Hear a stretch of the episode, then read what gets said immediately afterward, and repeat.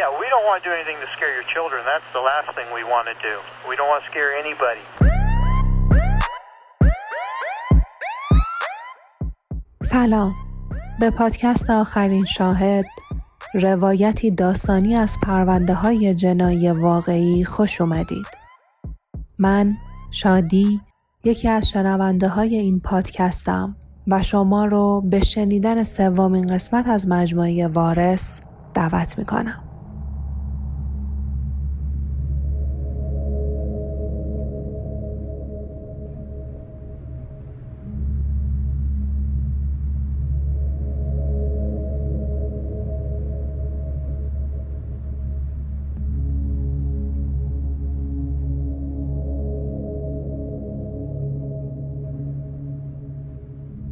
رابرت دورستم مثل دوریس دوک وارث یه امپراتوری بزرگ بود.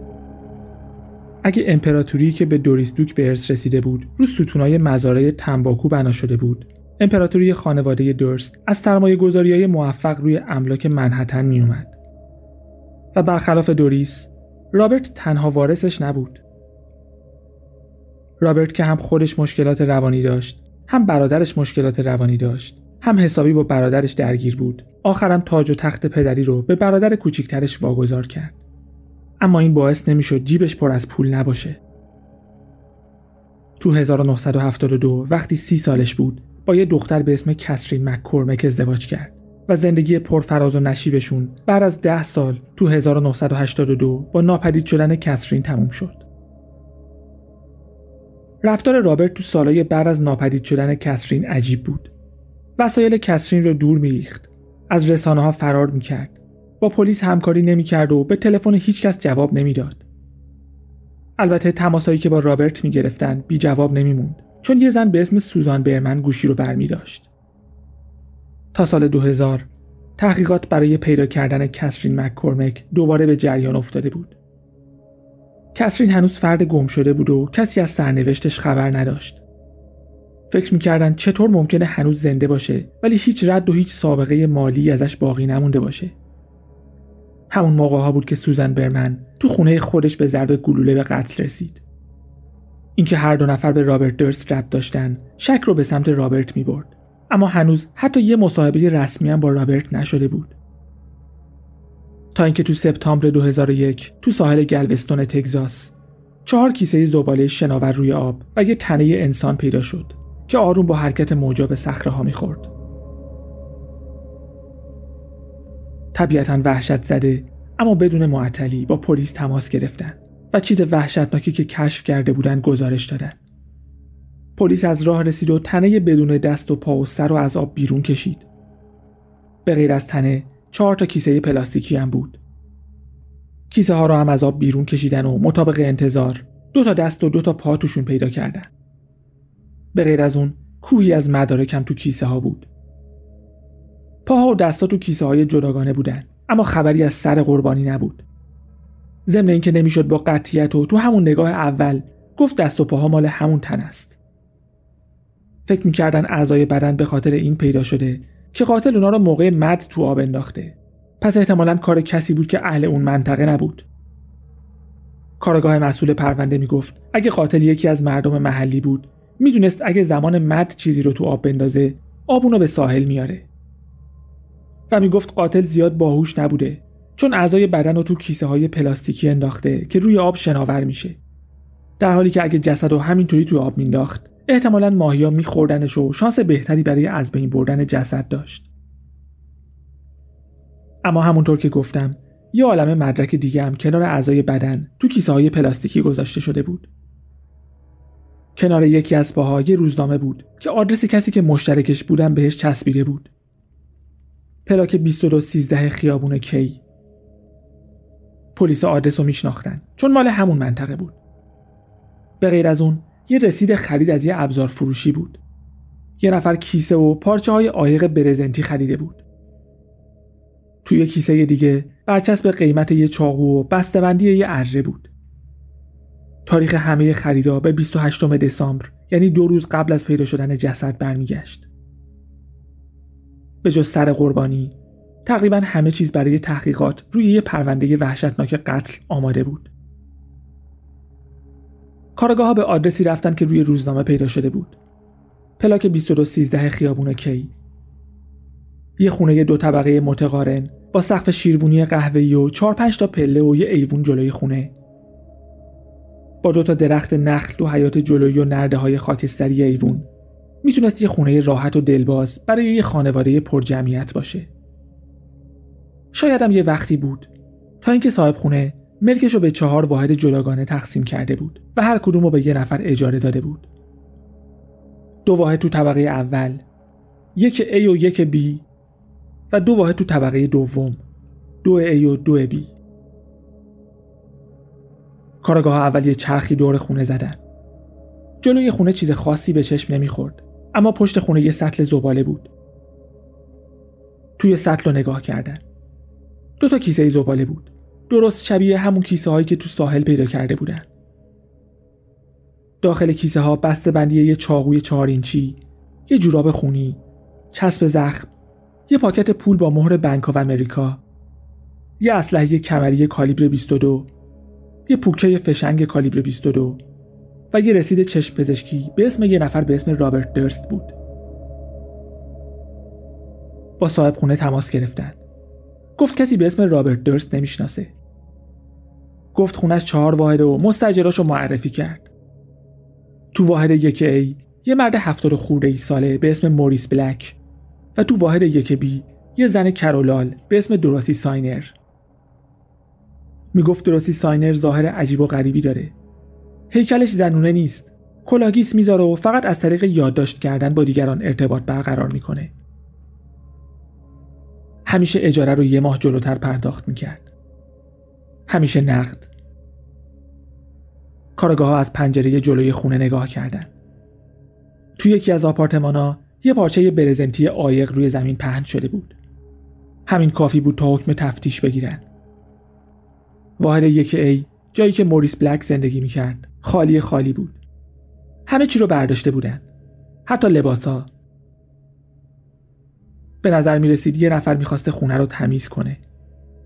به طور مشخص یکی با عجله کف آشپزخونه رو طی کشیده بود.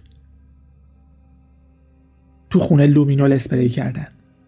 اگه نمی‌دونید لومینول چیه یه مقاله تو سایتمون هست که لینکش رو تو توضیحات می‌ذارم. اما لومینول یه رد نورانی رو نشون می‌داد که تو کل خونه پخش شده بود. از آشپزخونه و سینک ظرفشویی تا کف خونه و فرش اتاق جلویی سرویس بهداشتی روشویی و دوش. توی راهروی آپارتمانم رد خون بود. همون راهرویی که واحد یک A و یک B رو از هم جدا می‌کرد. واحد دوراسی ساینرم به اندازه یه واحد موریس بلک خونی بود. پوتین خونی فرش خونی کف آشپزخونه و حتی دیوارای آشپزخونه هم خونی بود. خون از یه شکاف تو پارکتای کف آشپزخونه به زیر کف نفوذ کرده بود. یه چاقوی خونی و یه پارچه برزنتی هم تو اتاق نشیمن پیدا کردن. عکس یه نفر تو واحد درستی ساینر بود که وقتی به همسایه های طبقه بالا نشون دادن به اسم رابرت درست شناساییش کردن. صاحب خونه می‌گفت چنین کسی رو نمی‌شناسه. فقط می‌دونه یه نفر به اسم درست یه سال پیش برای مستجر کرولالش خونه اجاره کرده. ساکنین آپارتمان شماره 2213 و همینطور بعضی از مردم اون بلوک می‌گفتن دورست کل روز تو آپارتمانش در حال دعوا با موریس بلکه. تقریبا هر روز با صدای بلند.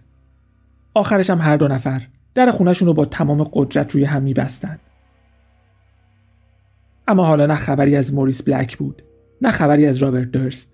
و نه خبری از دوراسی ساینر که پلیس داشت کم کم مطمئن می‌شد همون رابرت درسته روز بعد قربانی شناور روی آب شناسایی شد موریس بلک 71 ساله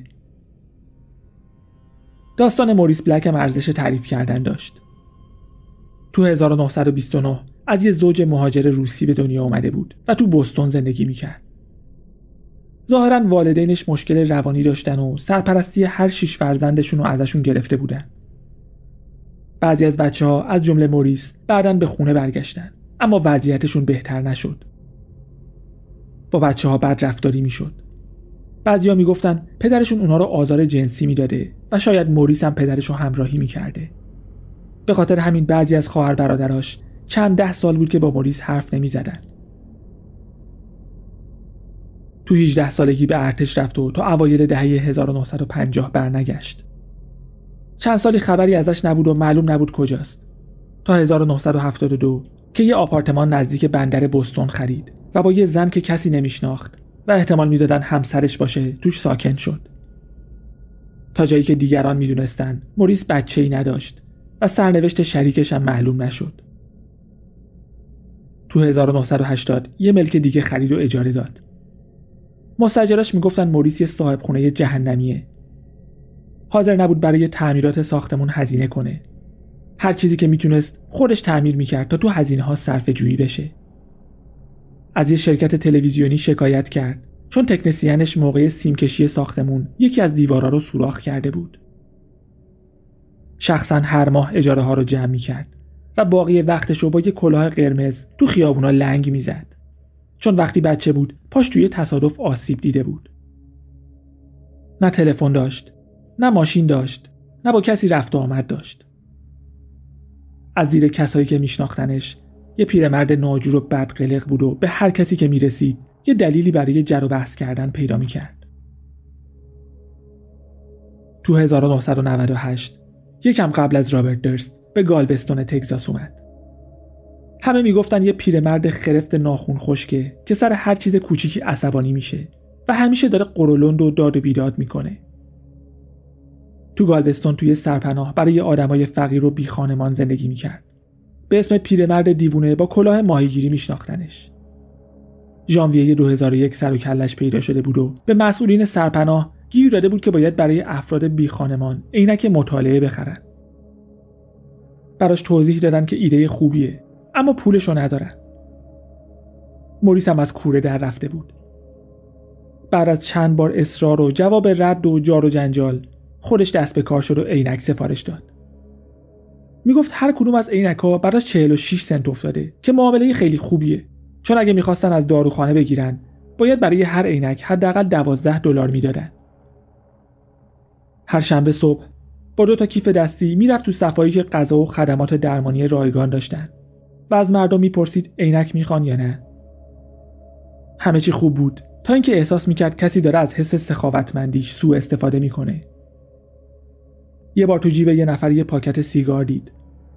با داد و قال عینک رو ازش پس گرفت و گفت اگه پول سیگار داری پول عینکم داری. یه بار یکی از عینک از دستش افتاده بود و فکر می‌کرد یه نفر ازش دزدیده. وقتی عینک پیدا شد از اون بیچاره‌ای که بهش تهمت زده بود عذرخواهی هم نکرد. به آدمای تنبلم عینک نمی‌داد. وقتی ازش میپرسیدن از کجا می‌فهمی یه نفر تنبله؟ می‌گفت من آدمای تنبل رو می‌شناسم حالا جسدش تو آب پیدا شده بود و آپارتمانش حداقل تو مقطعی هموم خون شده بود. خبری از دروسی ساینر یا همون رابرت درست هم نبود.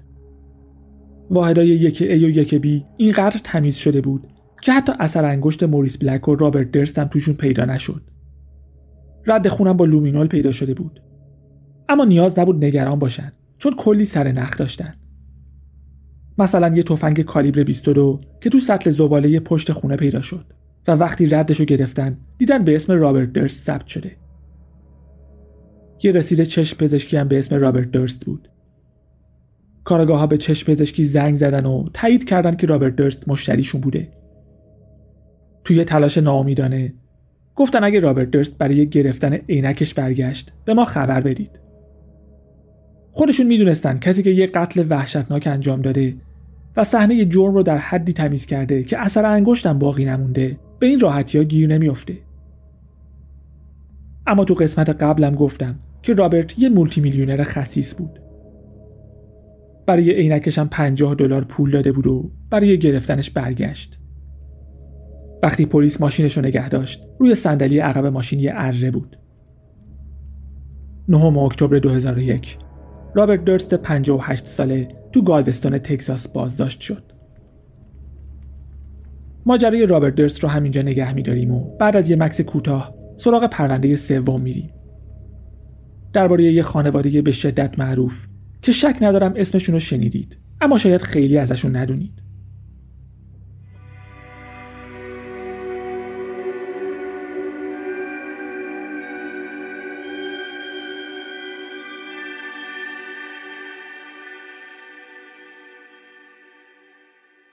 ممنونم که پادکست آخرین شاهد رو گوش می‌کنید.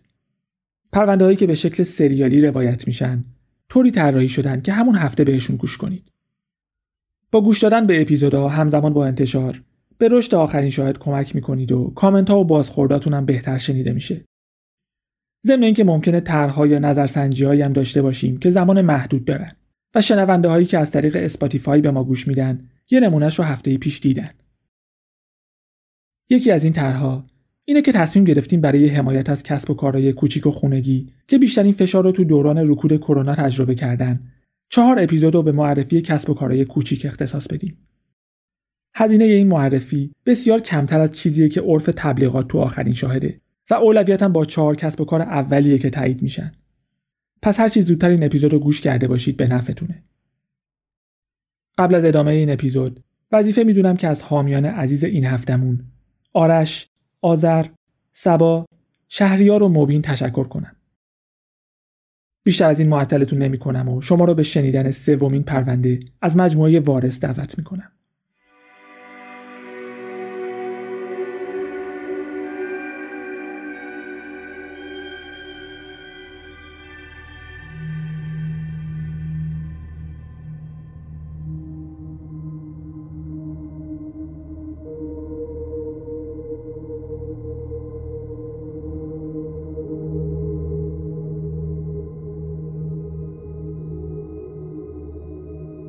خانواده کندی یه جور ژن خوب داشتن. مخصوصا پسرها جان رابرت و ادوارد. با موهای پرپشت و دندونای سفیدی که به سفیدی پیرنای اتو کشیدهشون بود. دندونایی که وقتی تو عکسای سیاه و سفید 60 70 سال پیش انگار با تمام وجود لبخند می‌زدن حسابی تو چشم می‌زد. به غیر از اون یه جور کاریزما هم داشتن که خیلی رو به سمتشون جذب می‌کرد. از همکلاسی و همسن و سالا تا مردمی که رویای تمام آمریکاییشون با داشتن یه رئیس جمهور جذاب و جنتلمن تکمیل می‌شد. خانواده کندی با گذشت سالها نفوذ و قدرت هم پیدا کردن که براشون یه شمشیر دولبه بود. جوزف پاتریک کندی پدر خانواده تو 1888 تو شرق بوستون به دنیا آمده بود. والدینش سی و چند سال قبل از ایرلند به آمریکا اومدن و از همون اول آدمای مهمی تو جامعه ایرلندیای بوستون بودن. جوزف تو مدارس کاتولیک درس می‌خوند و با اینکه ریاضیش خوب بود باقی نمرهاش تعریف چندانی نداشت. اما گفتم که انگار یه چیزی مردم رو جذبشون می‌کرد. معلم و همکلاسی ها جوزف رو دوست داشتن و تو سالهای آخر تحصیلش اونو نماینده کلاس کرده بودن. بعد از فارغ و تحصیلی از دبیرستان وارد دانشگاه هاروارد شد و تو 1912 مدرک لیسانسش گرفت. همون سال به عنوان ارزیاب بانک ایالتی ماساچوست انتخاب شد و اولین قدمش رو برای رسیدن به شهرت و قدرت برداشت. تا اون موقع رابطش با روز فیتزجرالد دختر شهردار بوستون هم جدی شده بود. هرچند خودش می‌گفت از اولم به هیچ کس دیگه فکر نمی کرده.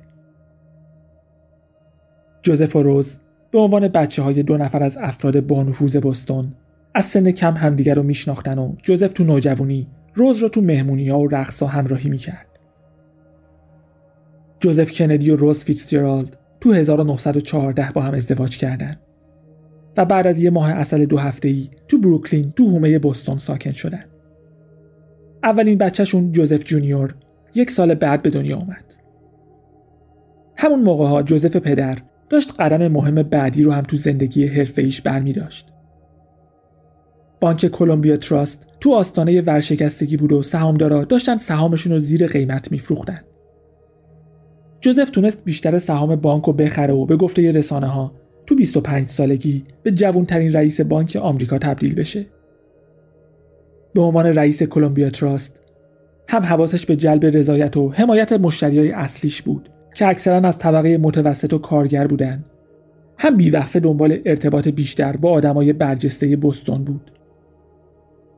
29 می 1917 درست همون روزی که دومین فرزندش جان فیتزجرالد به دنیا آمد.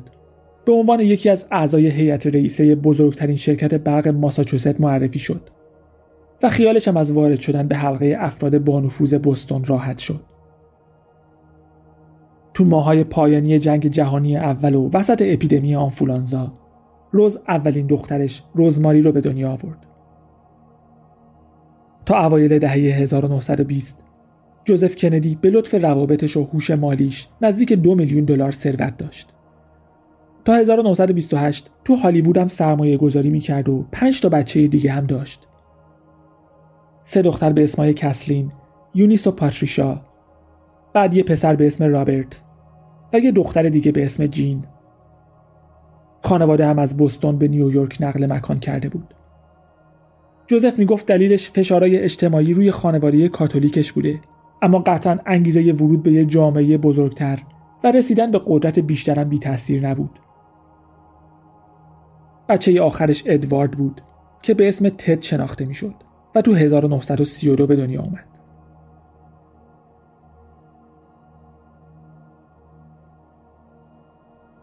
اما جنگ جهانی برای خانواده کندی که جوزف برای ساختنش حسابی تلاش کرده بود و بهش افتخار می‌کرد. خبرهای بدی داشت. جوزف جونیور و جان پسرای بزرگتر جوزف هر دو تو جنگ حضور داشتن. جوزف جونیور خلبان بود و جان فرمانده ناو. تو 1943 یه هواپیمای ژاپنی به ناو جان حمله کرد و جان تا آستانه مرگ پیش رفت. کمتر از یه سال بعد هواپیمای جوزف جونیور که برای یه عملیات فوق سری پر از بمب شده بود تو جنوب انگلیس منفجر شد و جوزف جونیور از دنیا رفت. یه ماه بعد شوهر کسلین که یه اشرافزاده انگلیسی بود وقتی فقط چهار ماه از ازدواجشون میگذشت تو جنگ تو بلژیک کشته شد. خود کسلین هم چند سال بعد توی سانحه هوایی تو فرانسه از دنیا رفت. بعد از پایان جنگ جوزف کندی همچنان به سرمایه گذاریاش ادامه می‌داد. هرچند بیشتر روی املاک تمرکز کرده بود و کم کم قدرتش رو به بچه هاش منتقل می‌کرد. مخصوصا جان که بعد از مرگ جوزف جونیور پسر ارشدش بود. جان سه دوره نماینده ماساچوست تو مجلس نمایندگان بود. دو دوره تو مجلس سنا حضور داشت و تو 1960 به عنوان رئیس جمهور ایالات متحده آمریکا انتخاب شد. جوزف از دو پسر کوچکترش هم غافل نبود و رابرت و ادوارد هم به مجلس سنا راه پیدا کردند. جان فیتس جرالد کندی JFK 22 نوامبر 1963 اواخر سومین سال حضورش تو کاخ سفید و بعد از کمتر از هزار روز فعالیت به عنوان رئیس جمهور آمریکا ترور شد. ادوارد مور کندی تو رتبه سوم طولانی ترین زمان عضویت تو سنا تو تاریخ آمریکا قرار گرفت. رأی دهنده ها نه بار بهش رأی دادن. رکوردی که فقط یه سناتور دیگه باهاش شریک بود. پرزیدنت اوباما بعدا دربارش گفت برای پنج دهه تقریبا تمام قوانین مهمی که باعث پیشرفت حقوق مدنی سلامت و رفاه اقتصادی مردم آمریکا شده یه اسمی از ادوارد کندی داشته یا در نتیجه تلاشای ادوارد کندی بوده ادوارد تو مبارزات زیادی شرکت کرد و خیلی از این مبارزات رو پیروز شد. از حق رأی گرفته تا آموزش، اصلاحات مهاجرتی، افزایش حداقل حقوق، اولین قانون آمریکا برای مبارزه با ایدز، برابری برای اقلیت‌ها، زنا، افراد کمتوان و ناتوان و همجنسگراها. همیشه در تلاش برای اصلاحات قانون سلامت بود. مخالف جنگ ویتنام و یکی از اولین مدافعین حقوق پناهنده های جنگی بود. از شیلی تا شوروی برای حقوق بشر می جنگید و یکی از رهبران کمپین فقر زدایی تو کشورهای محروم آفریقایی بود. جمعه 18 جولای 1969 تو مارتاز وینیارد یه جزیره تو جنوب ماساچوست که یه مقصد توریستی محبوب برای قایقرانی، ساحلگردی و کلا یه آب و هوای گرم برای گذروندن تعطیلاته قرار بود رگاتا یا یه جور مسابقه قایقرانی برگزار بشه. مسابقات هر سال برگزار می شد و خیلی ها از اول هفته خودشون رو رسونده بودن تا برای مسابقات آخر هفته آماده بشن. بعضیا شرکت کننده بودن. بعضیا می‌خواستن از فرصت استفاده کنن و کنار تعطیلاتشون از تماشای مسابقات هم لذت ببرن. مسابقات و باشگاه قایقرانی ادگار تاون برگزار می‌کرد و ادوارد کندی هم قرار بود شرکت کنه. ادوارد از اواسط دهه 1960 تو رگاتا شرکت می‌کرد. سال قبل برادرش رابرت تو آستانه پیروزی تو انتخابات ریاست جمهوری بعد از اینکه اعلام شد رأی ساوس داکوتا و کالیفرنیا رو به دست آورده ترور شده بود پدرشون جوزف کندی هم بعد از دو بار سکته طرف راست بدنش فلج شده بود و به سختی می‌تونست حرف بزنه بعد از مرگ رابرت که امید خانواده برای آینده درخشان بعد از ترور JFK بود اوضاع جوزف بدترم شده بود. ادوارد کندی خیلی به این رگات آخر هفته خوشبین بود. هم یکم از این اتفاقات تلخی که تو گذشته نچندان دور برای خانوادهش افتاده بود دور می‌شد. هم از مسئولیت بزرگی که به عنوان آخرین پسر روی شونه هاش بود. به عنوان آخرین بچه می‌دونست چشم امید همه به اونه تا یک کندی دیگه باشه که به کاخ سفید میره. اتفاقا می‌گفتن شانس زیادی برای پیروزی تو انتخابات 1972 داره. اما ادوارد یه سری اخلاقا داشت که اونو از کاخ سفید دور می‌کرد. اون موقع 37 سالش بود و همه می‌دونستن عاشق مهمونی بازیه. زیاد الکل می‌خورد و اون آخر هفته هم استثنا نبود. پسر خالش جوی گارگن مسئول این بود که مطمئن بشه این آخر هفته به آقای سناتور خوش میگذره. از قبل چند تا اتاق تو هتل‌های مختلف ادگار تاون برای ادوارد و مهموناش رزرو کرده بود.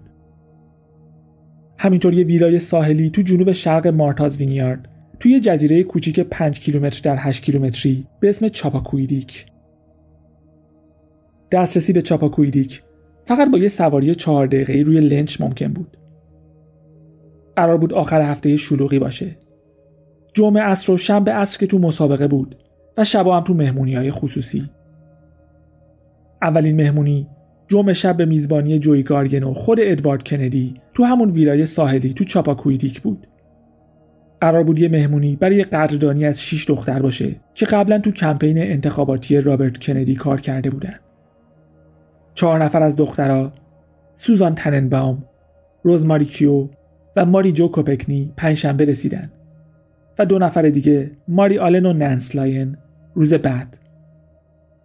همه تو بیست و چند سالگی و همه مجرد. رابرت کندی بهشون می‌گفت دخترای دیگ بخار چون جایی که برای کمپین رابرت توش کار می‌کردن یه اتاق بدون پنجره بود. سناتور کندی هم پنجشنبه به مارتاز وینیارد رسید. سوار ماشینی شد که اومده بود دنبالش. تو راه لباسش رو عوض کرد و به جایی دخترها رسید. یکم تو ساحل وقت گذروندن و بعد کندی برای شرکت تو مسابقه رفت. تو مسابقه با دوستاش مشروب خورد. قایقش نهم شد. دوباره مشروب خورد و برگشت پیش دخترها. حوالی هفته عصر وقتی مهمونی شروع شده بود به ویلای ساحلی چاپاکویدیک رسید. بعد از ناخدای قایقی که سناتور کندی رو از ادگار تاون به چاپاکویدیک رسوند تا دو صبح شنبه هیچکس ادوارد رو ندید. اتفاقات اون شب ادوارد کندی رو خیلی از رویای کاخ سفید دور کرد. هرچند برای شنیدنش باید تا هفته بعد منتظر بمونید پس براتون آرزوی بهترین ها رو دارم مراقب خودتون باشید و به امید دیدار one heart lying, one heart.